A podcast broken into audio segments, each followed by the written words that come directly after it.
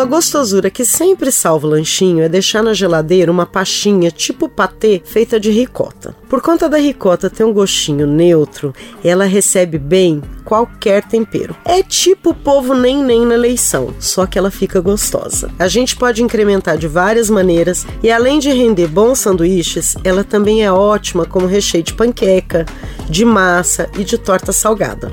Ou seja, você prepara um tanto e usa e abusa. E para ficar melhor ainda, você pode congelar a pastinha depois de pronto. E especialmente se você for usar em recheios quentes, tipo massa e torta. Gostou da ideia, né? Então vem junto para aprender como é que faz. Eu sou a cozinheira Letícia Massula e essa é a temporada O que tem pro lanche do podcast Cozinha da Matilde. Uma série rapidinha de ouvir de fazer com receitas sem perrengue de lanchinhos e merendas para dar conta daquela boquinha fora de hora. Esse podcast é uma parceria com a Rádio Tertúlia. Ó só, eu pensei bem, em lugar de uma pastinha de ricota, vou logo ensinar duas, porque hoje eu tô mais trabalhada no socialismo que nunca, compartilhando tudinho. Então você faz assim, ó. Para a primeira pastinha, você vai usar 500 gramas de ricota, que é um pacotinho.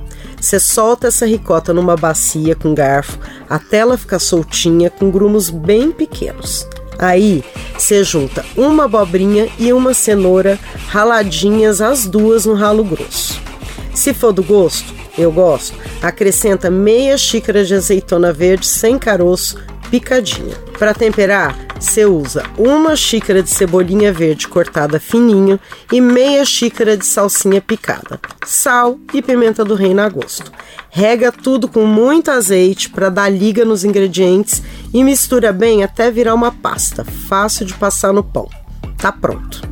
A segunda, você vai fazer a mesma coisa com a ricota, ou seja, você vai soltar ela com garfo numa bacia. Aí você vai juntar uma xícara de polpa de abóbora tipo moranga ou cabotiá, aquela da casca verde, cozida de preferência no vapor para não ficar cheia d'água. Você junta também meia xícara de nozes picadinha ou semente de girassol levemente triturada.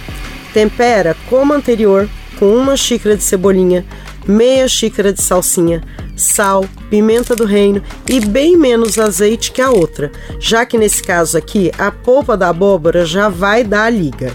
O toque especial nessa segunda versão vai ser uma pitada de noz moscada ralada na hora, e se não for servir para criançada, eu recomendo enfaticamente acrescentar pimenta vermelha seca tanto em uma como em outra.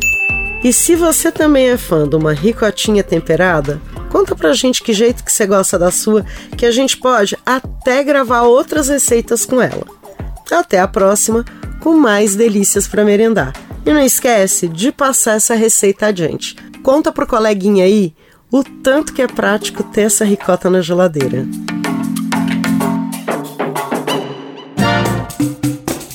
Podcast Cozinha da Matilde. Temporada O que tem pro lanche. Idealização Letícia Massula e Beatriz Pasqualino. Roteiro e apresentação Letícia Massula. Coordenação e edição Beatriz Pasqualino. Produção executiva Camila Maciel e Raquel Júnior. Sonoplastia Lua Gatinone. Este é um podcast produzido pela Rádio Tertúlia. Todas as receitas estão anotadas em cozinhadamatilde.com.br.